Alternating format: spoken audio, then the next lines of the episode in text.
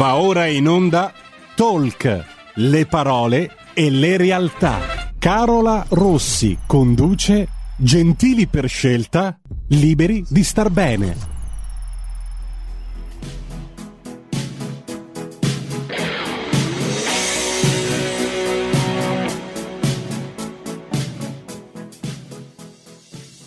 Buongiorno amici di RPL, ben ritrovati, buon mercoledì e oggi è un mercoledì che profuma di finanza perché è uno di quei mercoledì dedicati appunto ai nostri appuntamenti alla scoperta degli strumenti finanziari e quindi come sempre sono in compagnia della nostra financial advisor di riferimento Kenza Bogasciugara. Ciao Kenza, buongiorno. Ciao Carola, buongiorno buongiorno a tutti gli ascoltatori. Ben ritrovata, ecco, oggi ci accompagni in un nuovo viaggio all'interno di questo affascinante mondo. Effettivamente ci stai aprendo degli orizzonti, ma soprattutto a mio avviso stai facendo chiarezza e stai portando, e per questo ti, ti ringrazio nuovamente, un po' di appunto mh, co- maggior comprensione su quelli che possono essere non solo i servizi e gli strumenti, ma a volte anche le tematiche, perché insomma è una materia davvero, davvero ampia e complessa e non sempre così facile stargli dietro, comprendere comprendere tutti i meccanismi. Oggi in particolare infatti torniamo, dico torniamo perché avevamo avuto modo di eh, parlarne già durante uno dei nostri passati appuntamenti, però oggi lo facciamo in maniera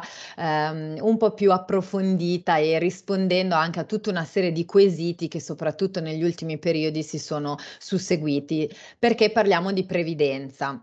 Il tema della previdenza, Kenza, poi ci potrai dire tu meglio di me, è un tema davvero molto complesso perché effettivamente, soprattutto negli ultimi anni, negli ultimi periodi, si sono se- susseguiti tutta una serie anche di cambiamenti anche a livello normativo e quindi effettivamente al di là degli articoli che si possono leggere magari sulle testate o sulle riviste, diventa magari un po' complicato per noi, eh, diciamo, consumatori finali capire effettivamente come andare a inquadrare anche la propria eh, posizione previdenziale effettivamente.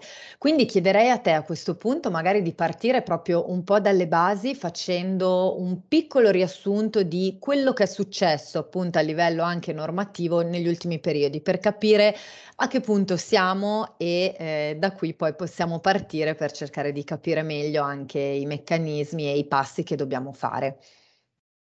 Sì, Carola, come dicevi tu, l- l'argomento della previdenza è un argomento molto importante, nell'ultimo periodo lo diventa anche di più, se ne parla anche tantissimo sia sulle testate giornalistiche piuttosto che nelle varie trasmissioni.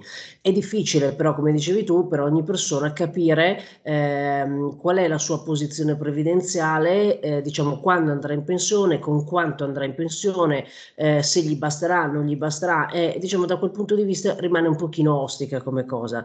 Per cui, come dicevi, partiamo un attimo facendo quello che può essere un quadro generale in modo da capire poi eh, come rispondere a queste domande e dargli poi effettivamente un taglio pratico e facilmente fruibile per, per le persone, per ciascuna persona.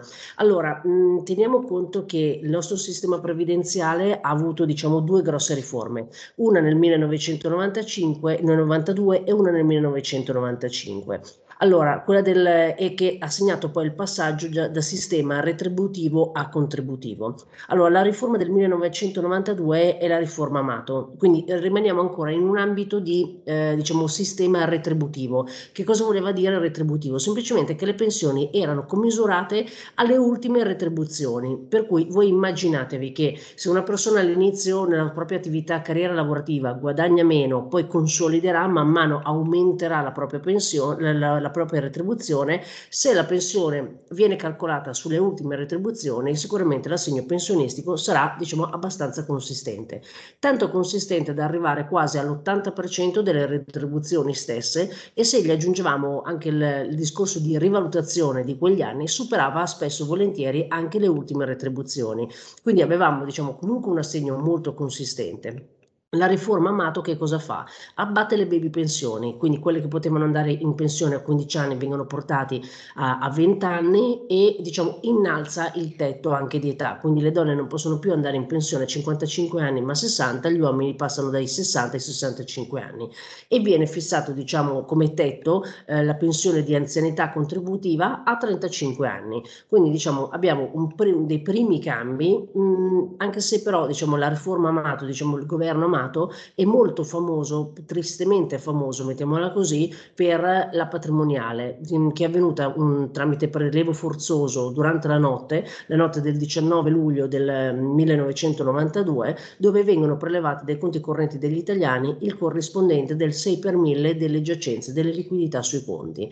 Questo perché? Perché l'Italia stava passando un momento di una fortissima crisi finanziaria, era un pochino sotto attacco anche dai mercati finanziari e diciamo si trova in una situazione di completa difficoltà anche nel pagare gli stipendi dei dipendenti pubblici e le pensioni, per cui avevano dovuto fare diciamo un prelevo forzoso direttamente sui conti correnti. Quindi mh, eh, questo però periodo di crisi non si risolve diciamo, con questa eh, azione to cure, ce lo portiamo avanti per un po' di anni, tant'è che si sussegue poi il, il governo Ciampi, il governo Dini. Allora il governo Dini è quello che diciamo, ha creato la riforma che ha stravolto completamente eh, il nostro sistema pensionistico per, ed è stata anche duramente criticata e Dini ha dovuto duramente difendere diciamo, questa riforma eh, perché in quel momento l'Italia si trovava comunque in una situazione molto particolare a livello economico e mettiamola così non ci stava dentro a pagare tutto eh, cosa succede con la riforma Dini? praticamente segna il passaggio dalla, ehm, dal sistema diciamo, retributivo al sistema contributivo quindi se prima la mia pensione mi veniva calcolata sulle mie ultime retribuzioni che erano forti perché comunque avevo avuto una carriera alle mie spalle pandemic Col sistema contributivo la mia pensione viene calcolata con la media, diciamo, di tutti i contributi che ho effettivamente versato.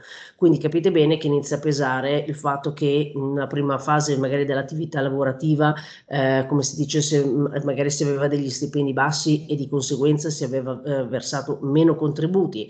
Eh, diciamo, sull'assegno pensionistico pesa anche la discontinuità, perché se io magari, eh, come si dice, non ho sempre lavorato, tra virgolette, assunto eh, in, in, regola o eh, inizia a pesare. Se io per un certo periodo ho avuto dei figli e sono passato al part time, avrò meno, eh, diciamo, versato meno contributi e anche questo pesa sul, sul, diciamo, su, sull'assegno poi effettivamente pensionistico. Quindi diciamo eh, questo, um, questo, questo, stravolgimento del, del, di quello che è il nostro sistema pensionistico ha pesato veramente tanto e avviene appunto nel 1995. Eh, vengono equiparati poi uomini e donne, vanno tutti in pensione alla, alla, tra i 57 e i 65 anni a seconda diciamo, delle casistiche e eh, il limite contributivo di anzianità passa da 35 a 40 anni. Quindi diciamo questa è stata l- l- una data che dobbiamo segnarci perché poi ci fa capire anche mm, quando dobbiamo rispondere alla, alla domanda quando andremo in pensione, questa è una data anche spartiacque. E quindi abbiamo detto riforma molto molto impopolare. Terza riforma che abbiamo è quella della legge Fornero. Eh, questa è più recente, parliamo del primo gennaio 2012, ehm, che ha dovuto, eh, diciamo, è servita per abbassare eh, fondamentalmente la spesa pubblica, l'ha, passa- l'ha abbassata pesantemente. Eh, anche in quel caso l'Italia si trovava in, una, in un momento di grossa crisi di liquidità, tenete conto che in quel periodo avevamo uno spread intorno a 5, superavi 500, eh, quindi diciamo in quel momento c'era la necessità immediata di abbassare eh, quella che poteva essere la, la, spesa pubblica. Tenete conto che eh, un terzo delle pensioni non veniva pagato eh, direttamente diciamo dai, dai contributi di chi stava lavorando in quel momento, ma viene pagato direttamente con le tasse, per cui un sistema che non, poteva no, non era diciamo, sostenibile. sostenibile. Esatto, esatto. Quindi cosa fa la Fornero? Eh, come si dice, mh, mm, cambia fondamentalmente tutto. Eh, quindi diciamo, eh, prima di tutto è, il sistema passa contributivo per tutti, non c'è una differenza tra eh, chi è iniziato prima del 95 e chi dopo il 1995. Tutti vanno in pensione a 67 anni, viene eh, aggiunto il, il, discorso del parametro della speranza di vita. Che cosa vuol dire? Vuol dire si vive di più e quindi si va in pensione più avanti. Molto semplicemente. Quindi mh, il discorso dei 67 anni è sempre legato a una speranza di vita. Quindi vi faccio un esempio. Nel 2021 a causa 2020-2021 a causa della pandemia il parametro di speranza di vita ad esempio è pari a zero.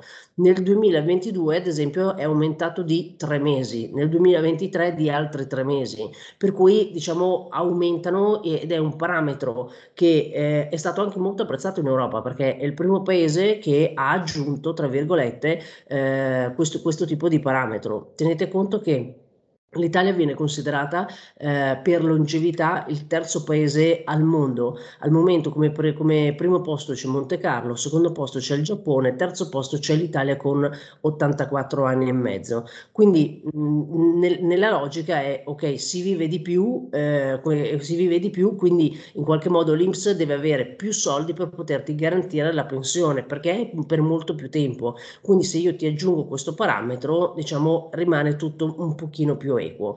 E ehm, come si dice, non, non, viene più considerata con la legge Fornero la pensione di anzianità contributiva, quindi i 35 anni che poi erano diventati 40, ma bensì direttamente l'età per andare in pensione. Quindi mh, tutte queste informazioni eh, ci servono poi fondamentalmente per rispondere a una domanda esattamente, ma quando va in pensione una persona? Quindi diciamo, esatto. diciamo, dipende, di, dipende quando hai iniziato a lavorare, ecco, cioè non, uh, come si dice, cioè, ci serve capire eh, diciamo, i parametri di cui abbiamo bisogno immediatamente sono quando hai iniziato a lavorare, okay, e, e, diciamo, lo spartiacque è prima del 95 aveva già fatto i 18 anni di, di, contributi di lavoro piuttosto che dopo il 95 e poi sulla base di quello diciamo facciamo i calcoli. Però diciamo questa eh, breve spiegazione è per farvi capire come è cambiata diciamo la contribuzione e soprattutto perché rispetto magari a, a, ai nostri genitori eh, abbiamo per forza di cose bisogno di integrare la pensione. Loro andavano col sistema retributivo. Noi andiamo in via con sistema contributivo e, e quindi il nostro assegno si, si abbassa di molto. Certo, ecco esatto, mhmm, faccio un passo indietro Kenza perché così ci serve anche per riepilogare un po', perché a questo punto quali sono effettivamente quindi le variabili che, van, che andranno a influenzare di fatto il mio futuro pensionistico, cioè il nostro futuro pensionistico, quindi perché la domanda principe alla quale tutti cerchiamo di rispondere è banalmente appunto quando, e aggiungo ultimamente anche se mai andrò in pensione. Però a questo punto quali variabili devo tenere in considerazione? Facciamo un piccolo recap. Allora, dobbiamo tenere allora, prima di tutto quello che dicevamo, noi andiamo in pensione, andremo in pensione con il sistema contributivo, per cui questo vuol dire che eh, diciamo, pesa tutta la nostra storia lavorativa. Eh, so, soprattutto adesso come adesso sono poche le persone che eh, possono vantare una storia eh, lavorativa, eh, prendetela con le pinze, regolare da subito. Spesso si hanno magari contratti diversi, si hanno apprendistati, si hanno stage, però tutto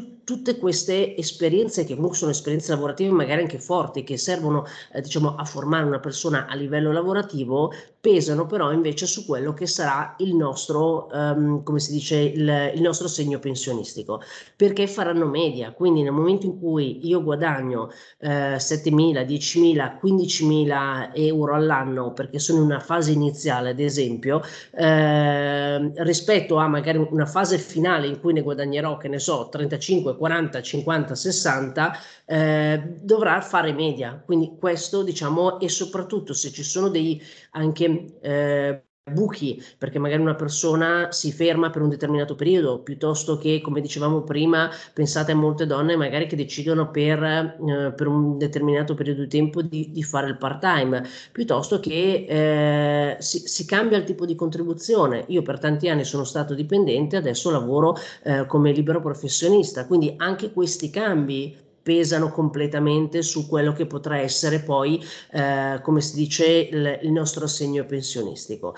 Per cui, diciamo, la, la, la, la, cosa secondo me fondamentale è eh, prendere coscienza della propria situazione, nel senso, indipendentemente da quale possa essere la nostra età, noi abbiamo la possibilità di feri- verificare eh, esattamente com'è la, nostra posizione eh, e capire già in anticipo quale sarà il, diciamo, il nostro più o meno assegno pensionistico e già iniziare a pianificare, a programmare come andare ad intervenire.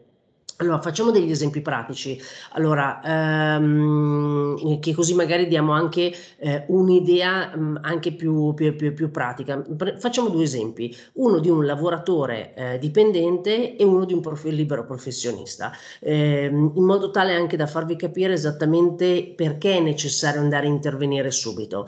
Allora, mh, diciamo, un dipendente ha avuto 40 anni diciamo, di, eh, di lavoro, quindi di versamenti, quindi una, una, una storia storia contributiva regolare per 40 anni, eh, diciamo con un reddito medio intorno ai 30.000 euro. Questa persona avrà versato come dipendente tra lui come lavoratore e diciamo il datore di lavoro una percentuale di circa il 33% di contributi, ok? Quindi diciamo che per 40 anni 30.000 euro al 33% avremo diciamo un, un versamento unico, ok, di circa 396.000 euro, ok? Eh, um, questo importo vi, viene moltiplicato per un coefficiente che è un numero che c'è all'interno di una tabella, quindi che è facilmente reperibile, però diciamo, ve lo dico così a voce, è il 5,6 per intenderci. Questo ci dà luogo a una uh, pensione di 22.200 euro. Questa pensione, 22.200 euro, parliamo di circa 1.300 euro nette.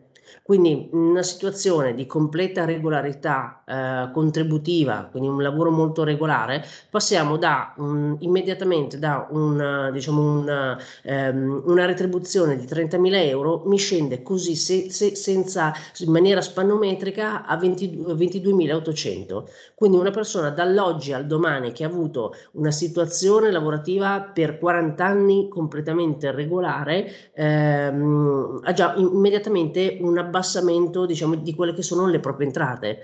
Allora, in questo caso io ve l'ho raccontata in maniera semplicistica, poi mh, entriamo magari un attimino di più nel dettaglio, vi faccio capire anche perché ehm, questa, pre- questa mia previsione risulta anche molto ottimistica, però è semplicemente un esempio per farvi capire come po- può cambiare da 30.000 immediatamente a 22.200, quindi sono circa 8.000 euro che una persona eh, diciamo, si ritrova in meno così eh, all'anno. Se faccio lo stesso esempio su una persona che eh, diciamo mm, fa il libero professionista, quindi stessa identica situazione, ho versato contributi per 30 anni, eh, come si dice, mh, mm, eh, ho sempre un importo medio di 30.000 euro di reddito, rispetto al, al, dipendente che versava il 33%, il, del libero professionista versa il 24%. Quindi diciamo, uno dice, cavoli, ti rimangono un pochino più soldi in tasca. In realtà la mazzata ce l'ha dopo, perché eh sì. se eh, diciamo, il, il, dipendente accumulava circa 396 mila euro, il, il, libero professionista ne accumula circa 288, ballano 100 mila euro, sono veramente tanti. Quindi vuol dire che si ritroverà con una pensione totale di 16.140, quindi mm. esattamente 954 euro in tasca. Allora, capite bene che dall'oggi al domani, nel momento in cui si va in pensione, ci si ritrova praticamente con eh, un gap, eh, diciamo, tra la pensione e l'ultima retribuzione veramente, veramente molto forte.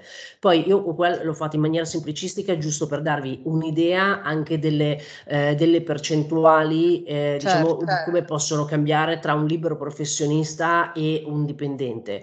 Però diciamo, se uno volesse avere diciamo, la, una risposta abbastanza precisa, eh, abbastanza diciamo, avere comunque un quadro della propria situazione nella maniera corretta, ehm, il primo passaggio che deve fare è dotarsi di, di, dello SPID quindi il sistema pubblico di identità digitale eh, per, tramite il quale lo Stato, lo Stato, permette di accedere diciamo, ai suoi siti. In particolar modo quello che interessa a noi è il sito dell'Inps. Nel momento in cui io ho lo SPID ci sono tantissimi provider che ci danno le credenziali, nel momento in cui ho lo SPID e quindi posso accedere alla, diciamo, alla, alla mia posizione IMSS, semplicemente non devo fare altro che cercare il fascicolo previdenziale. Um, quindi fa, vado nel motore di ricerca ricerca, scrivo fascicolo previdenziale, trovo l'estratto conto unificato e lì diciamo vengono riportati tutti eh, diciamo, i, i, versamenti che io ho fatto eh, all'interno di quella che è la mia diciamo, la carriera lavorativa. Questo mi serve, uno, per capire esattamente eh, diciamo, eh, quanto ho versato nel tempo, ma soprattutto anche per capire se tutti i miei datori di lavoro hanno versato i contributi, perché se ci fosse magari un, un buco in qualsiasi cosa, a seconda dei casi, io ho 5-10 anni per poter, diciamo, ehm, eh, diciamo, in qualche modo fare opposizione, quindi far certo. rilevare... Richiedere questa, quanto mi spetta. Assolutamente sì, assolutamente sì. Eh, quando entriamo nell'INPS, quindi nel momento in cui io arrivo nel mio estratto conto, lì poi ho la possibilità, diciamo, di eh, vedere la mia pensione futura. In questo caso cosa vengono fuori? Ci viene fuori prima di tutto l- la data della nostra pensione. Il sito di LIMS ci dà fondamentalmente due opzioni, la, pensione, la data della pensione di vecchiaia e la data della pensione anticipata, perché potremmo usufruire ad esempio in alcuni casi esempio, della, della, pensione anticipata. Poi ci dà un, quello che può essere eh, l'importo della, della pensione, eh, dove però viene praticamente eh, rispetto al momento in cui lo faccio, eh, viene calcolato per gli anni futuri una crescita de, de, di quella che sarà la, la, la, diciamo, la mia retribuzione costante, fissa, pari dell'1,5. Quindi una crescita continua, moderata. Eh, può essere realistica in alcuni casi sì, in altri magari avrò una crescita più dinamica in altri magari un pochino più lenta, però teniamo conto di questa cosa, quindi come se io dicessi io in questo momento eh, a 40 anni entro sul sito dell'Inps, vedrò eh, so, la, la, la, mia pros- la, la, mia pensione prospettica a 67 anni e devo calcolare questo, questa crescita costante eh, mi viene dato il dato della, della, proiezione di quella che sarà la mia ultima retribuzione lorda e viene inserito un tasso di sostituzione, ossia mi viene già detto quanto in percentuale calerà eh, diciamo mio, le, le mie entrate rispetto all'ultima retribuzione, quindi rispetto alla pensione. Allora, il, che cosa fa poi il sistema? Il sistema eh, ci dà anche il dato del PIL italiano.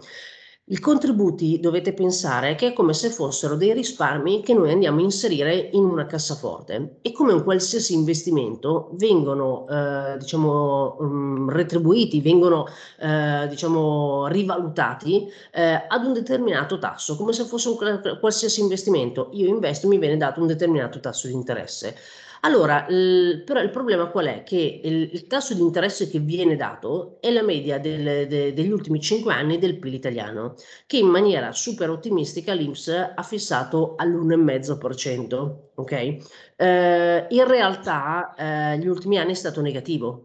Quindi nel momento in cui l'Inps sta facendo dei calcoli eh, per dirmi guarda che la tua pensione sarà quella, eh, utilizza fondamentalmente due parametri ottimistici. Che la, la, mia carriera lavorativa sarà costante e io avrò questo 1,5% all'anno di rivalutazione sullo stipendio e tante persone non ce l'hanno.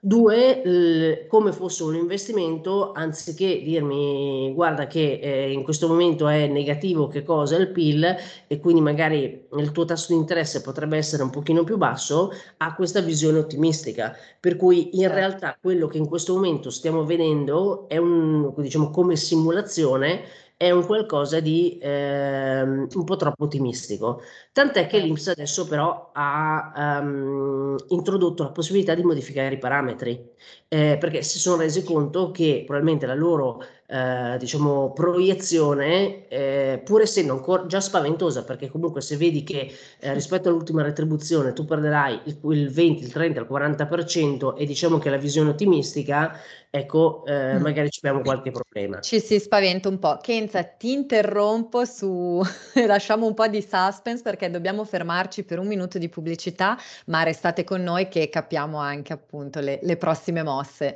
A tra poco.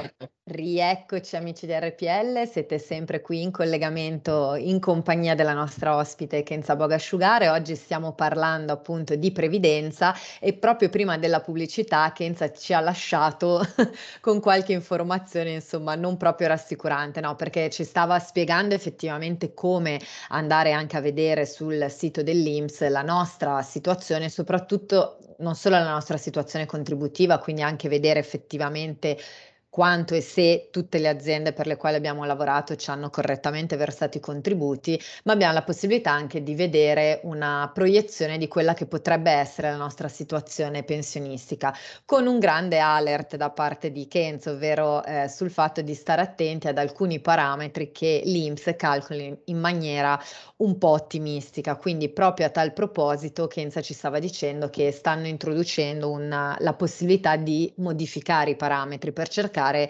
immagino sicuramente, di avere una proiezione il più credibile possibile, il più veritiero possibile, mi viene da dire. Kenza, lascio a te la parola per riprendere un po' la situazione, anche perché, come ci dicevamo prima della pausa, già facendo la proiezione e lasciando i parametri, diciamo così, positivi e ottimistici dell'IMS, già la situazione non è delle più rose, perché comunque vediamo un abbattimento magari del 20 o del 30% rispetto a quello che poteva essere la nostra situazione da lavoratori. Quindi Kenza, come si sta muovendo l'IMS a tal proposito?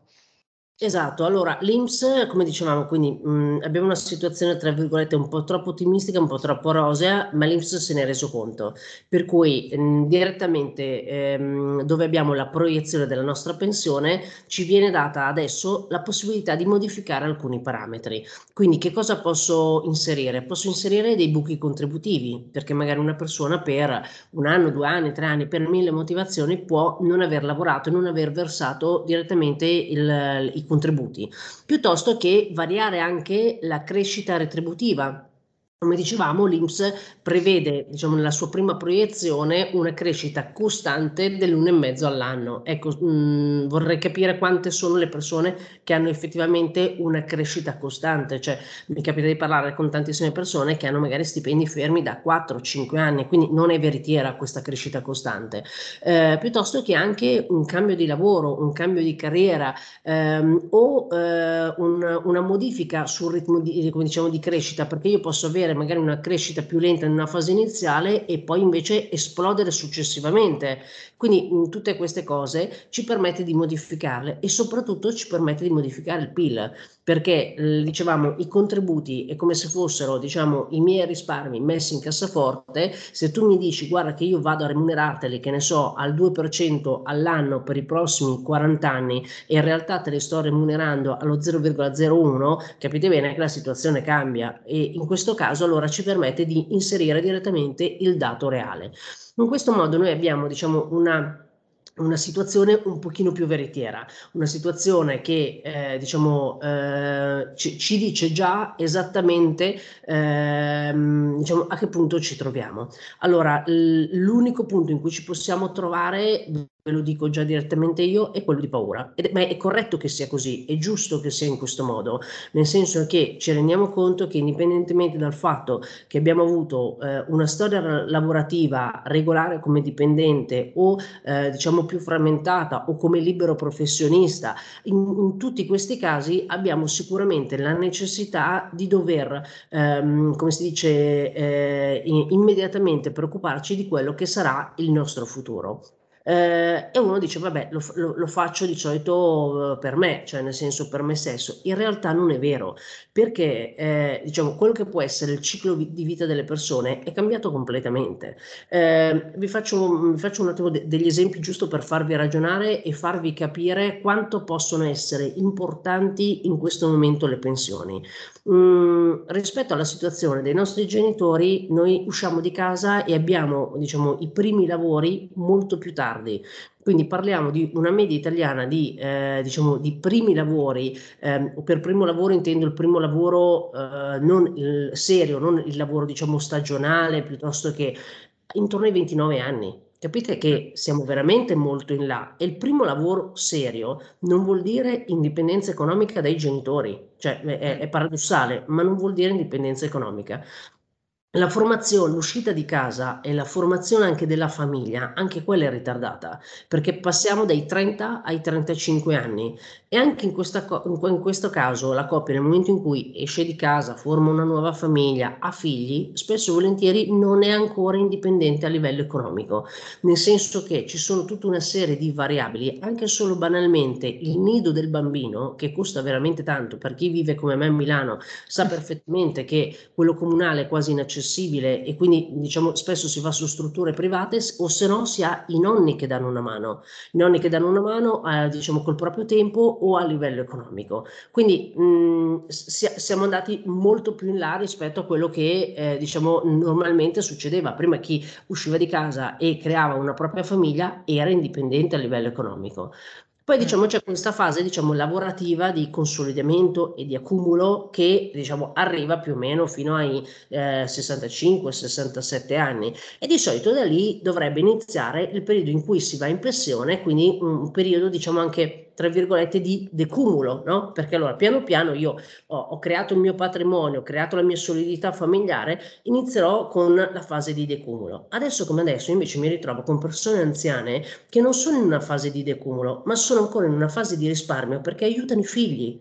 Cioè la nostra generazione, chi ha 30 anni, chi ha 40 anni, fa ancora molto affidamento, diciamo, sui genitori che però hanno una pensione, hanno una pensione solida quindi quello a cui dobbiamo pensare è io dovrò, diciamo, permettermi di poter vivere, di poter vivere bene, quindi di, di, di come si dice, di eh, potermi sostenere senza problemi, ma abbiate già il pensiero che probabilmente eh, potrete avere la necessità di aiutare anche i vostri cari, perché la nostra generazione in questo momento comunque in qualche modo si sta appoggiando a chi è in pensione.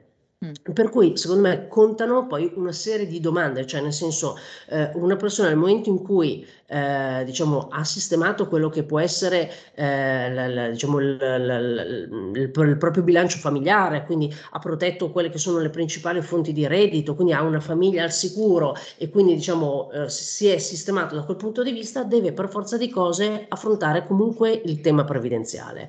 Eh, secondo me uno deve in qualche modo mettersi lì e rispondere a una serie di domande, quindi dove certo. vivrò, con chi vivrò, avrò necessità di risparmiare ancora, ho dei familiari?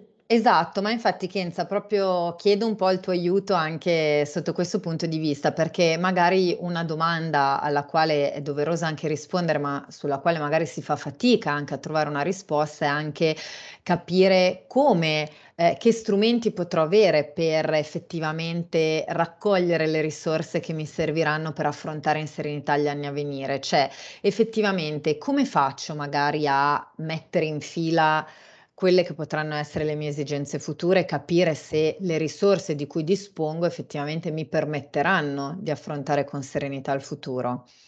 Come potremmo muoverci? Allora, quello che possiamo fare è immediatamente quello che vi dicevo, andate sul sito dell'Inps, fate più o meno un calcolo da qua a un domani quale sarà la vostra pensione. Eh, rispetto diciamo, alla situazione attuale, quindi vostro, a quella che è diciamo, il vostro budget familiare, eh, ci sarà un gap. Prima di tutto dovrete coprire per forza di cose quel gap, perché se adesso come adesso, nel momento in cui, eh, che ne so, per la mia situazione familiare, io ho delle uscite, delle spese, ad esempio, per 2.000, per 3.000 euro al mese, mettiamo per 3.000 euro al mese, ma la mia pensione nel momento in cui vado a effettuare il calcolo mi dice che sarà di eh, 2.000 euro al mese, vuol dire che io ho già un gap, tra virgolette, di 12.000 euro così mh, d'amblè che devo immediatamente, diciamo, preoccuparmi di dover coprire. Poi ovvio che bisogna fare una serie di calcoli, nel senso che al di là di tutto io devo capire se eh, quando andrò in pensione, ad esempio, che tipo di spesa avrò. Eh, ho una casa di proprietà, avrò ancora un mutuo attivo, quindi devo mettermi a calcolare quali sono, diciamo, le, quali, potrebbero essere le spese future. Quindi dove vivrò, avrò ancora delle spese fisse, con chi vivrò, avrò dei familiari a carico. Quindi è come se, tra virgolette, io facessi quello che è il mio bilancio, eh, mm, trasportassi quello che è il mio bilancio attuale, ok, familiare, a, diciamo, ne, nel futuro lo trasportassi magari di 20 anni, di 30 anni. Ovvio che è un esercizio di fantasia e non è semplice. Io me ne rendo conto, infatti è un qualcosa che mi metto lì a fare con, con i clienti, ma spesso e volentieri mi rendo conto che probabilmente io sono un po' più pratica e quindi mi, mi viene da, eh, da, fare tutta una serie di domande e mettere una serie di variabili insieme, però è proprio un esercizio di fantasia che dobbiamo fare. Eh, e da lì io parto da una cifra, quindi, che ne so, io so che mh, mm, dovrò eh, in qualche modo posso eh, diciamo pianificare di andare a coprire, che ne so, un, un, un, gap annuo pari al 30%, al 40%. Questo dovrebbe servirmi per avere, diciamo, una, una pensione che mi possa garantire un tenore di vita uguale a quello che ho. Perfetto. Allora a quel punto, nel momento in cui ho più o meno immaginato diciamo, un, un, importo, sulla base di quello io andrò a muovermi, ok? Perché poi abbiamo gli strumenti per poterci, diciamo, per, per, per, poterci muovere da quel punto di vista, però è, è un esercizio matematico, cioè se io ho, eh, come si dice, io ho bisogno di 100, ma mi entrano 70, so che devo coprire 30 sulla base di quello dico quanti anni, per quanti anni io devo coprire 30 e mi verrà fuori un determinato tipo di importo. Quindi proprio un esercizio matematico quello che dobbiamo andare a fare. A quel punto si tratta di capire quali strumenti ho a disposizione per, per fare questo. Gli strumenti sono molteplici, banalmente ehm, anche solo eh, co- eh, abbiamo i contributi pubblici per chi è un dipendente, ma tenete conto che eh, anche per chi è dipendente pubblico spesso e volentieri non ha aderito al fondo di categoria e se lui non aderisce non, non, gli viene diciamo, attribuita neanche la percentuale del datore di lavoro. Quindi quello è un qualcosa, ad esempio, eh, che quando incontro le persone mi rendo conto e dico, cavoli, questo vi permette già subito di, di accumulare più, eh, come si dice, più contributi e soprattutto vi, vi dà quella percentuale che del, del, del, datore di lavoro a cui state rinunciando senza neanche rendervene conto. Quindi, certo. mh, possiamo, prima, quindi quindi fare, analizzerei immediatamente anche la, il tipo di contribuzione che si ha.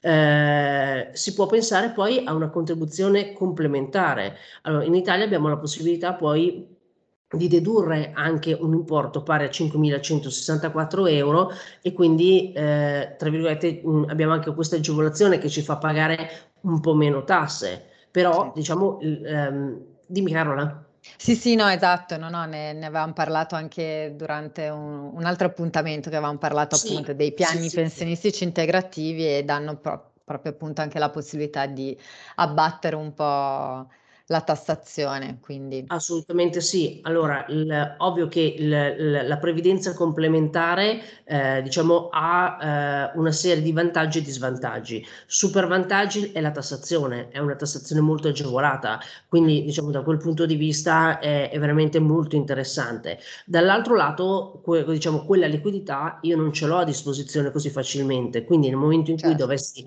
avere aver bisogno per qualsiasi cosa, so che posso andare tra virgolette ad attingere solo in determinate casistiche, per cui ehm, non posso mettere tutto in previdenza complementare. Quindi una parte, secondo me, è giusto inserirla lì dentro perché mi permette di beneficiare di una tassazione agevolata. Poi devo regolare il mio patrimonio familiare sempre in un'ottica diciamo di lungo termine eh, gestendo quello che può essere diciamo l, l, il patrimonio eh, finanziario con investimenti piuttosto che le rendite.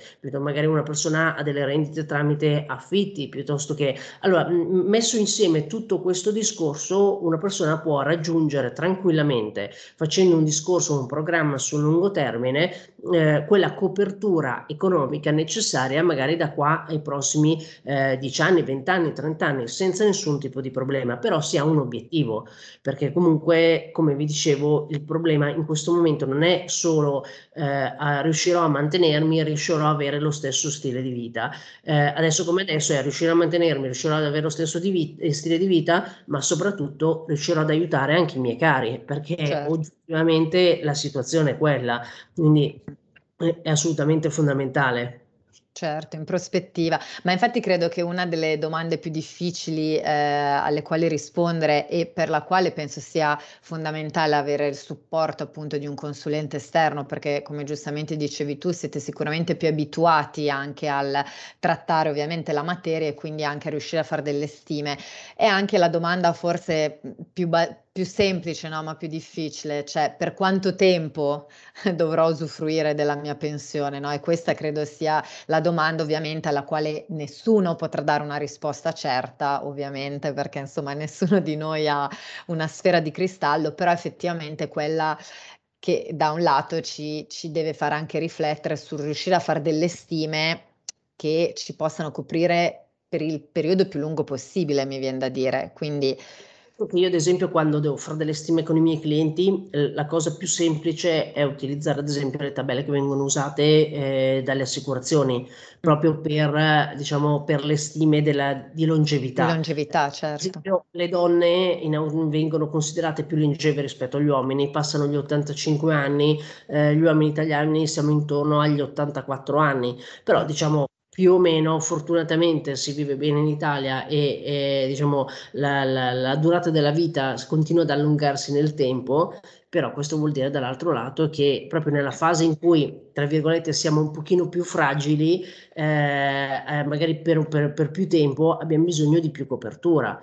Poi esatto. mh, non è detto perché magari, che ne so, adesso come adesso abbiamo delle spese, che magari un mutuo, de, delle spese per i figli, un domani queste spese non ci saranno, ma magari aumenterà la quota legata, che ne so, alla salute. Quindi si tratta, è un pochino quello che dicevamo prima, è un esercizio di, di fantasia, ma è come se facessimo un bilancino familiare proiettato tra 20 anni, sì. tra 20 anni e tra 30 anni.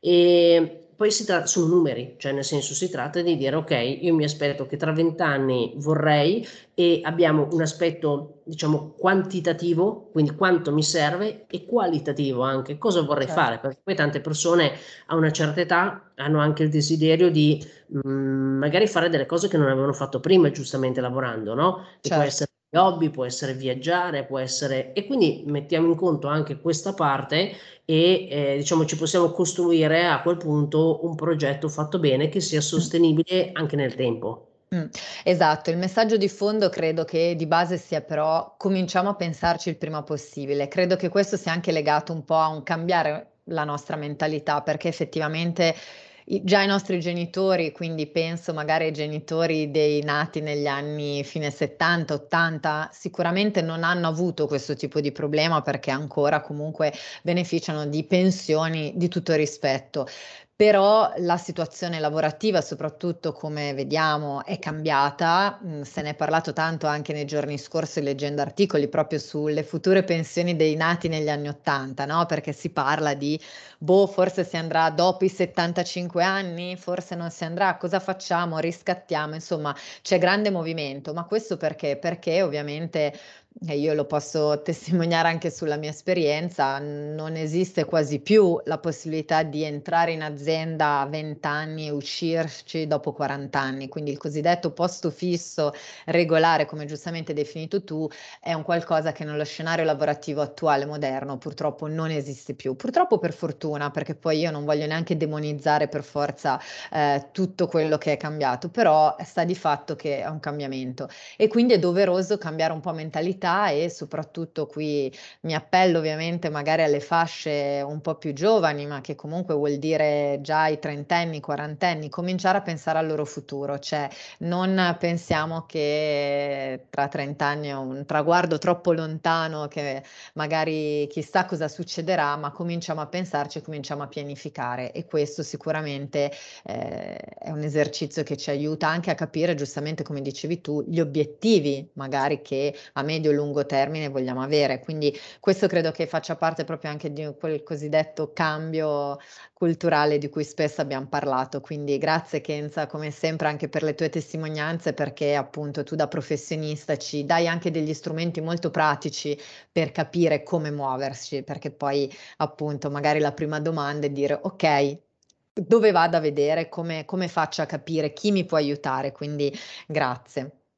Kenza, come al solito il tempo vola, corre, quindi siamo arrivati alla fine della nostra puntata, però insomma credo che sia stato un appuntamento molto utile per fare un po' un, un excursus di quella che è la situazione, innanzitutto quindi a livello previdenziale, che cosa è successo in questi anni in Italia e a che punto siamo e soprattutto ci ha dato anche dei consigli molto, molto pratici, molto concreti per vedere di muoverci. Quindi poi come sempre io invito ovviamente anche i nostri ascoltatori che avessero dubbi o perplessità e volessero magari entrare direttamente in contatto con te, possono farlo ovviamente scrivendo qui a noi in radio oppure sul sito di Kenza, kenzaboga.com.